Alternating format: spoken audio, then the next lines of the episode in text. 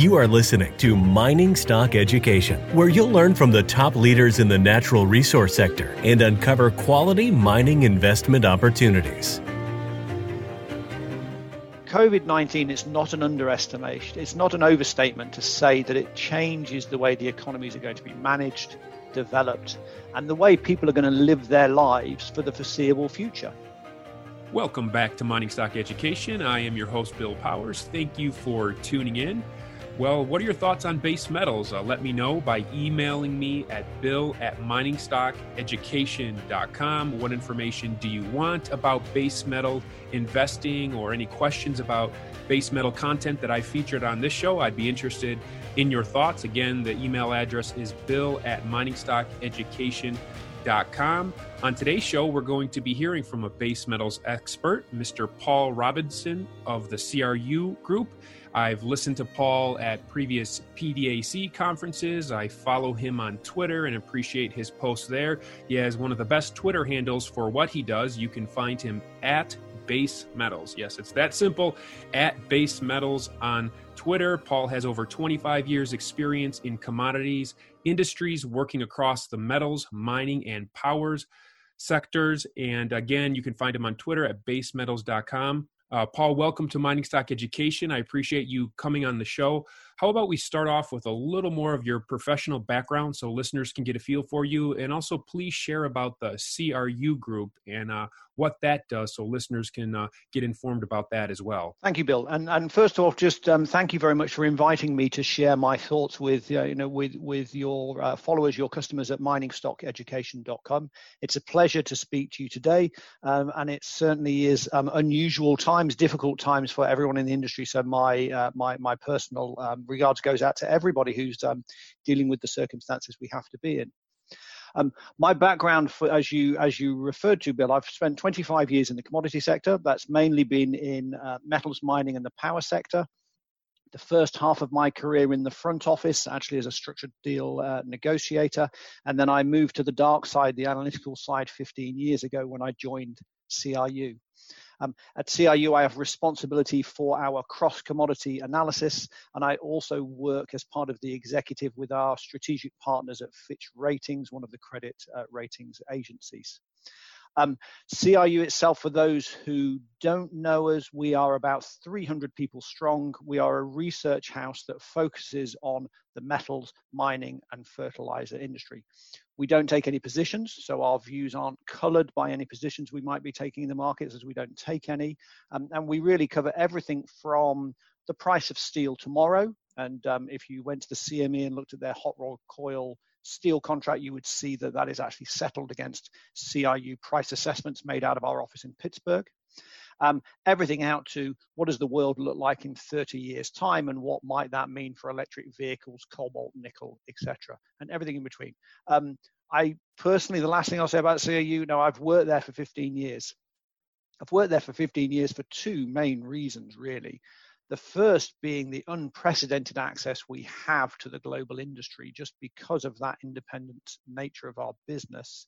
Um, and the second is the great people 300 people and you know spread across the world and i'm very fortunate to work in a profession and work in a company where i can pick up the phone to a colleague in china in the morning and finish my day with a uh, colleague in pittsburgh or um, santiago. So i'm i'm i'm i'm all in i guess as you would say. And your group has a good feel for what's going on in the industry. So i'm curious to understand from your perspective how does this covid-19 crisis change your outlook for the second half of this year and also next year for um, commodities such as copper, zinc, and nickel. COVID 19 is not an underestimation. It's not an overstatement to say that it changes the way the economies are going to be managed, developed, and the way people are going to live their lives for the foreseeable future.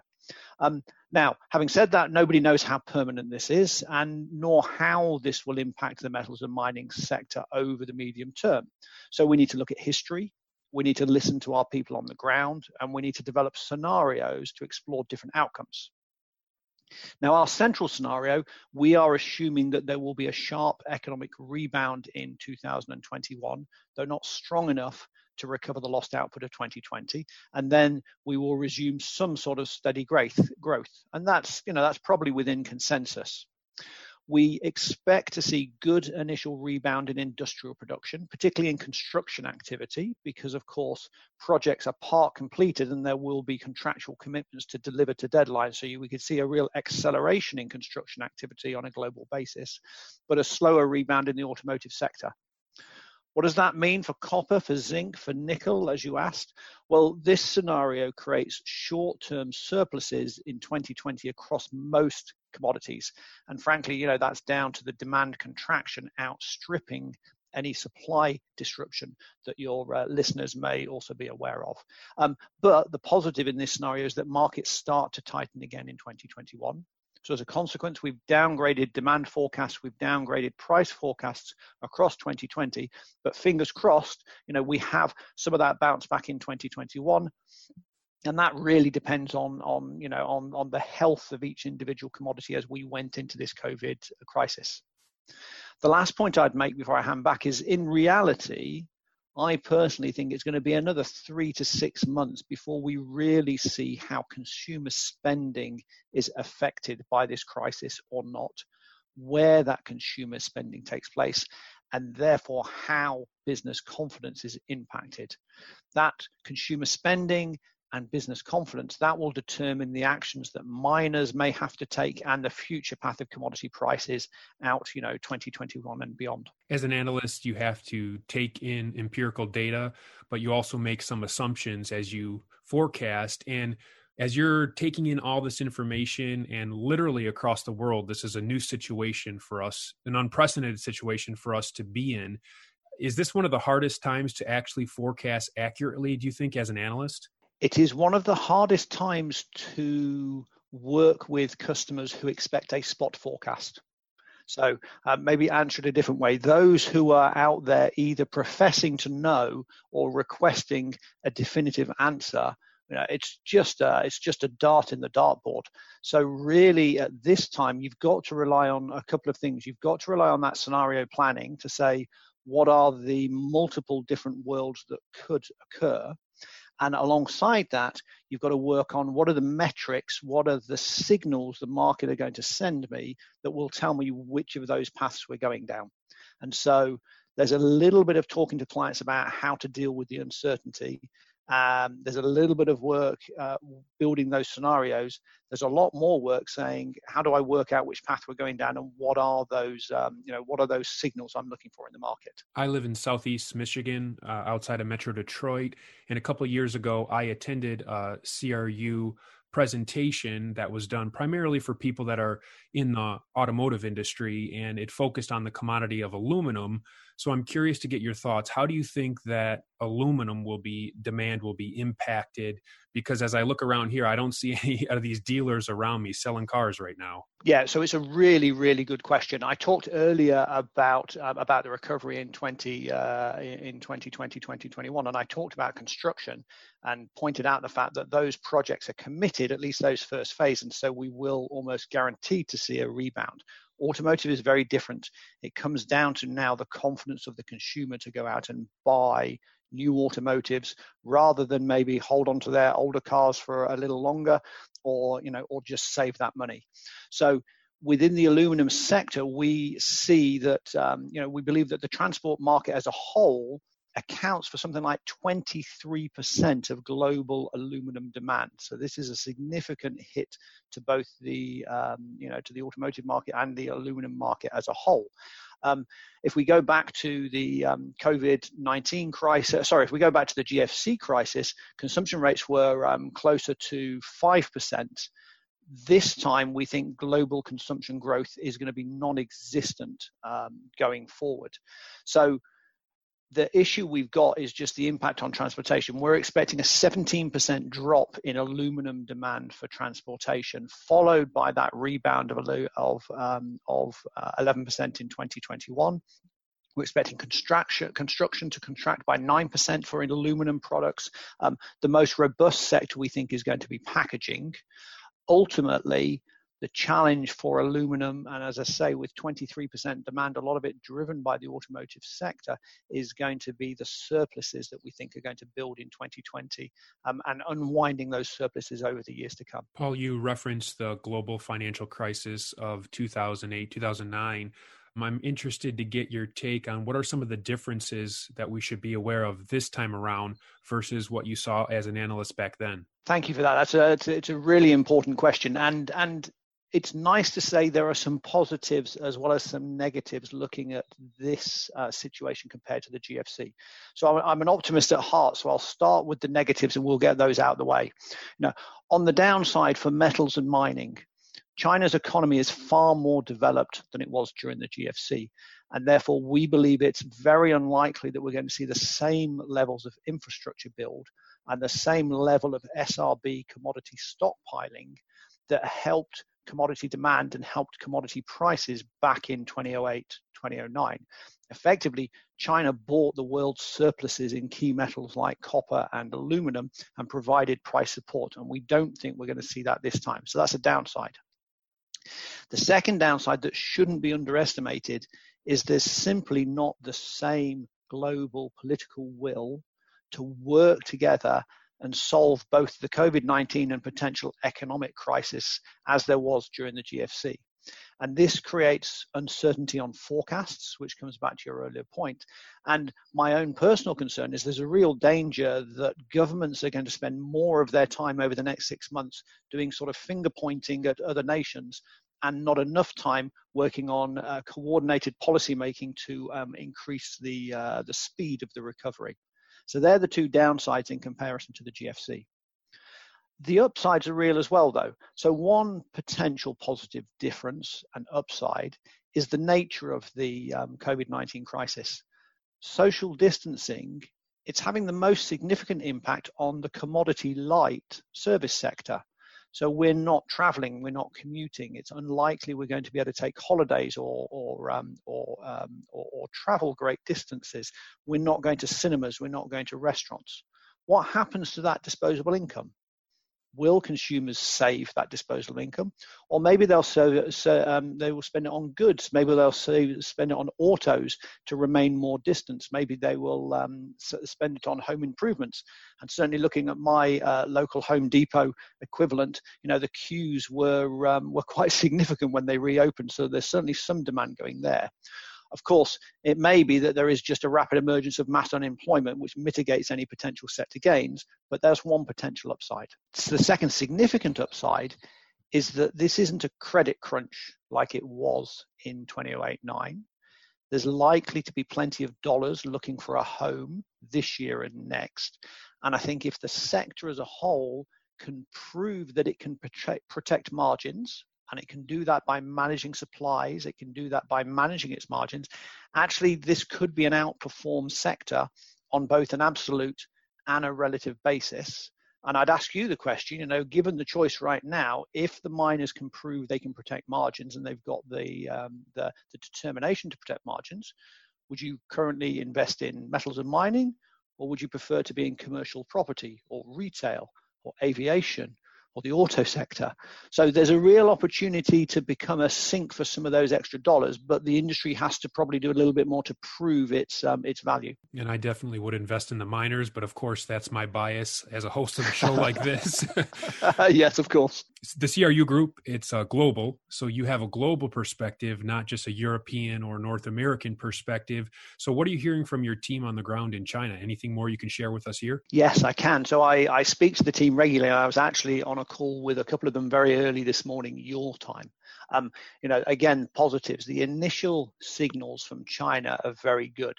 So you'll have all seen the uh, rebound in PMI data, the rebound in IP, in construction activity, and even auto sales showing a reversal.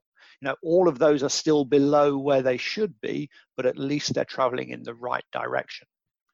We've got 35 staff based in China. We've been in China now for 15 years, and what they're seeing on the ground fits with that data. So on the supply side, mines, smelters, refineries, they're all returning to operation. Uh, that's positive for the growth in China. It's it's a bit worrying for supply, if I'm perfectly honest, in terms of supply being stronger than we would hope for. But around them, in their neighbourhoods, the streets are filling up again, and there's very strong support for the government actions that were taken by the Chinese government throughout the crisis. And I know that's a very um, it's it's it's it's a very controversial point, but the issue here is that there is strong support from the Chinese people, and therefore they are more likely to follow their local government advice. And if that is go out and spend, and you believe your government, then you will go out and spend. Now, talk of stockpiling is muted, going back to our sector. They are starting to hear of some new infrastructure projects, which will be good for the bulk commodities.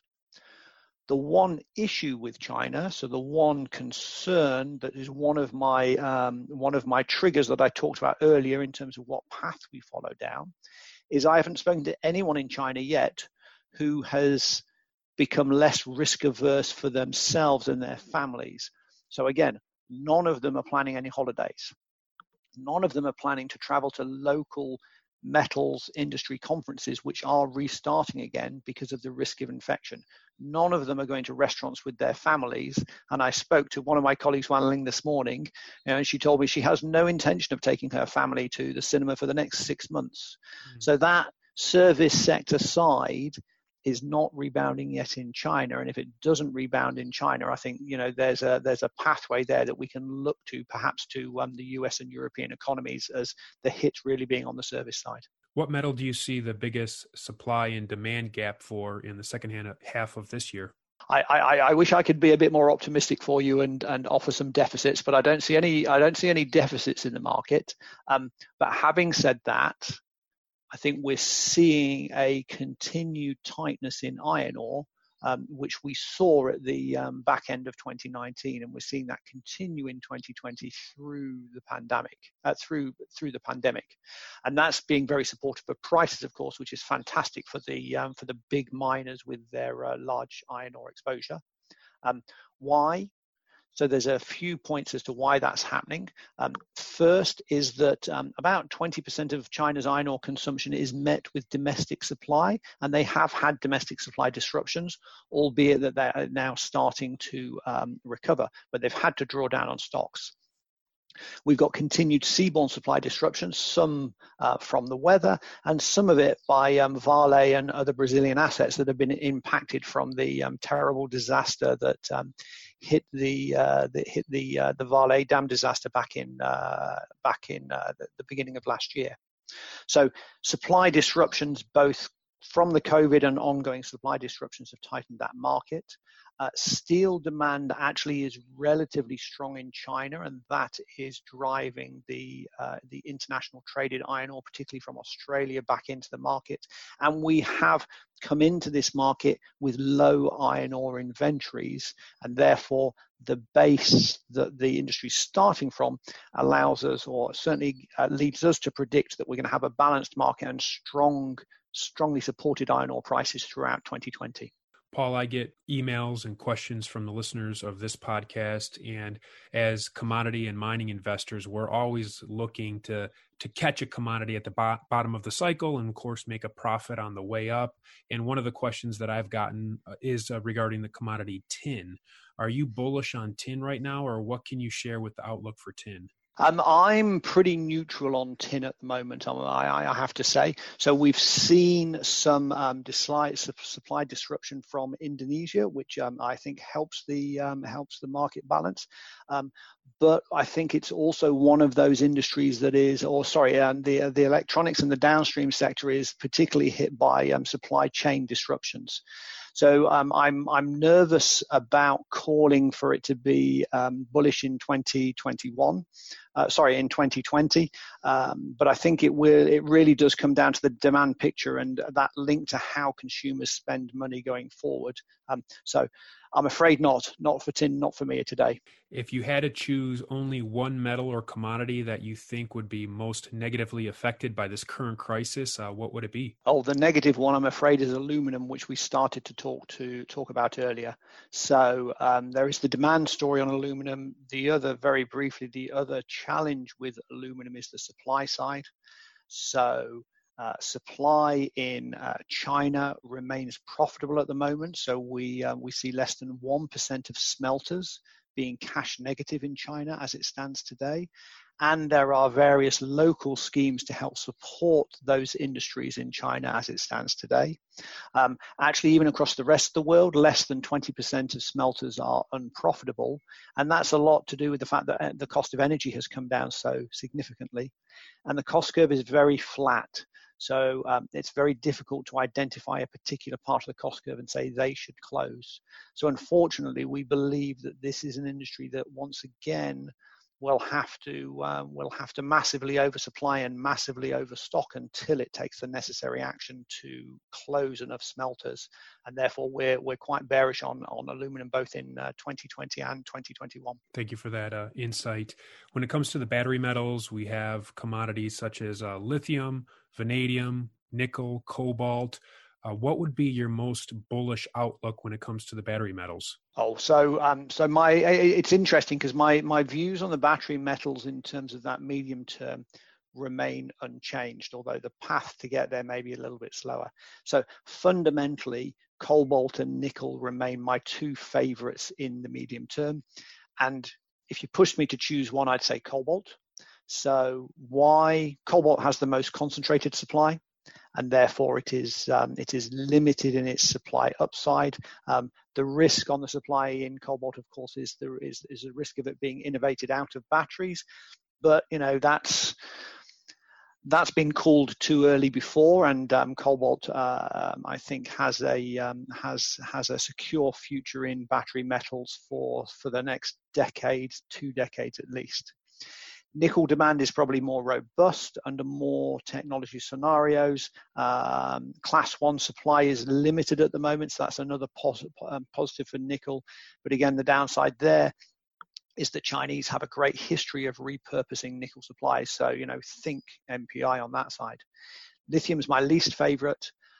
All of this will be determined by a rebound in electric vehicle sales. And again, one of those signals I'm looking for from the US, from Europe, and China before I would go all in is just a real sense of purpose to say, you know, this is an opportunity to double down on the electric vehicle green revolution, or alternatively, you know, if the if if if the governments uh, look towards um, supporting legacy industries and look to support supporting um, energy and oil-based industries, then maybe that path towards greatness in nickel and cobalt will will take a little bit longer.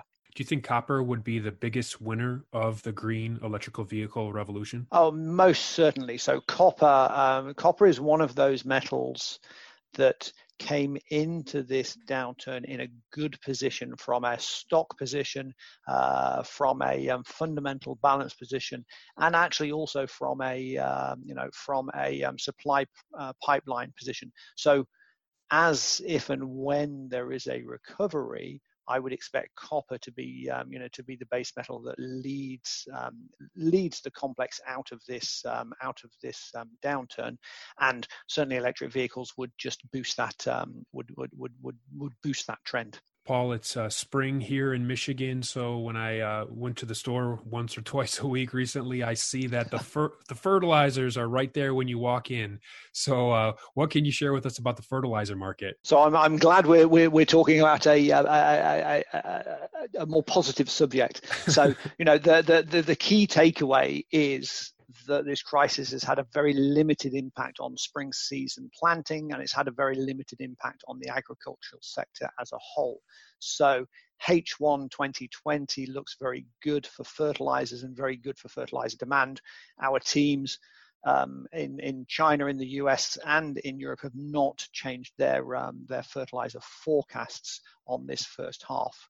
Um, However, you know, crop, crop price signals um, are down, they have weakened, and that does lead to some risk in the back end of this year in terms of the affordability of fertilizers for, um, for particularly the smaller uh, farmers. We don't have that in our um, base case.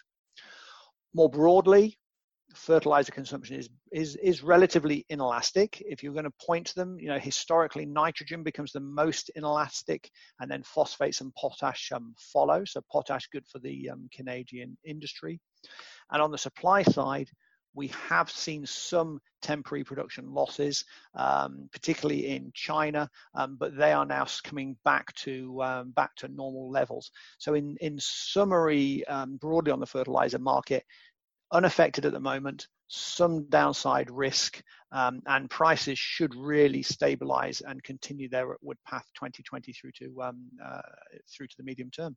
So a, a good news story there. Paul, there could be uh, people listening to us, fund managers, high net worth individuals that would be interested in your services. Who specifically do you serve with your analysis? So, we've been in existence for 50 years now, and um, we serve, you know, it, it, it, we, we serve anybody who really has a, um, a, a, detailed interest in the uh, metals mining fertilizer sector. Our customers, you can say, are broken down into four main groups. So we have mining companies, everything from junior miners to those big corporates that we all know from across the world, every nation, every um, every country.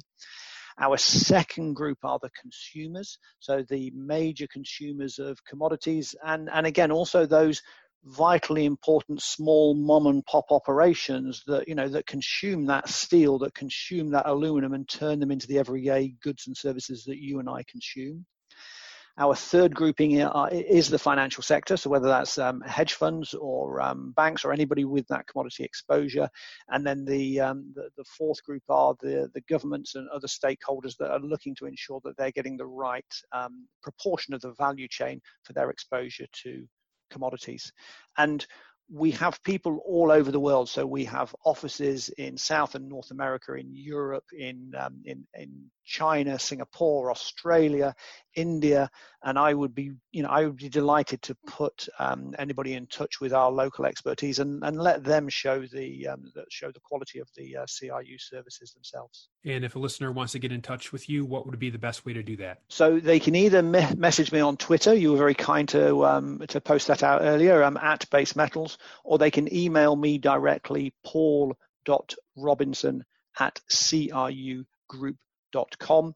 I would love to hear further questions. I would love to. Um, I would love to deal with queries. Um, I always say that. Um, please don't fear. You know, don't don't worry about sending me uh, questions. Send me anything you like don't be offended if I then turn around and say, sorry, I'm not going to answer that for you. But please, you know, ask those questions and test my limits of what I'm, you know, what I'm willing to talk about and give away for free. You've been listening to Paul Robinson, expert base metal and analyst with CRU Group. Again, give him a follow at Base Metals on Twitter. Paul, thanks for coming on the show today and sharing your insights. Much appreciated. And and it's been an absolute pleasure to be invited by you, Bill. And um, it's uh, I'm a follower of miningstockeducation.com, and um, you know the the range of speakers you bring on is fantastic, and uh, it just I think in, in, these times, listening to people like yourselves and getting that that breadth of perspectives is is important to anyone. So thank you for the opportunity you gave me today.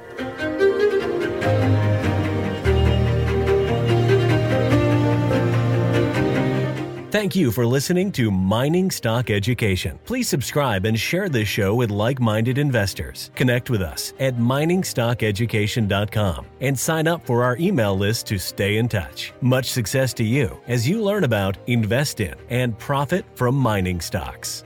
The mining business is one that generates gigantic wealth. You know, a good drill hole that converts might cost fifty or hundred thousand dollars, and it might discover something worth a couple billion.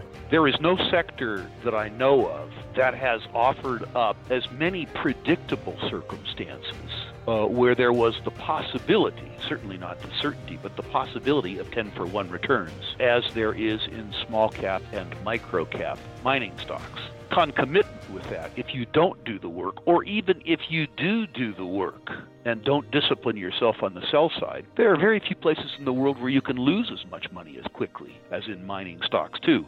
I just started to study up on mining stocks and I just became fascinated because this is such a tiny sector and it's so volatile that either you could really you could do really really well or you could pretty much get blown out of the water really quickly The mining sector is a very risky sector. It can take your money very, very quickly. Don't fall in love with stocks. don't be overly confident. And just do your work as best you can. Do your very best. But don't fall in love and don't get too overly confident because um, that's a recipe for disaster.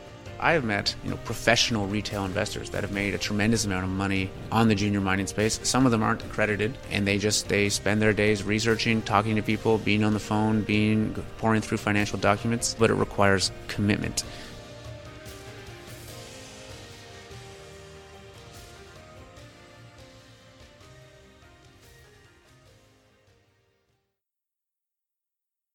This podcast is for informational purposes only and is not to be considered personal legal or investment advice or a recommendation to buy or sell securities or any other product. We make every effort to be accurate, but the information presented is not to be considered infallible. It may contain errors, and we offer no inferred or explicit warranty. If personal advice is needed, consult a qualified legal, tax, or investment professional. Do not base any investment decision on the information contained on miningstockeducation.com, our podcasts, or videos. Make sure you always conduct your own thorough due diligence before investing. Realize that we may hold equity positions in or be compensated by some of the companies we feature and therefore are biased and hold an obvious conflict of interest. For our full disclaimer, please visit our website.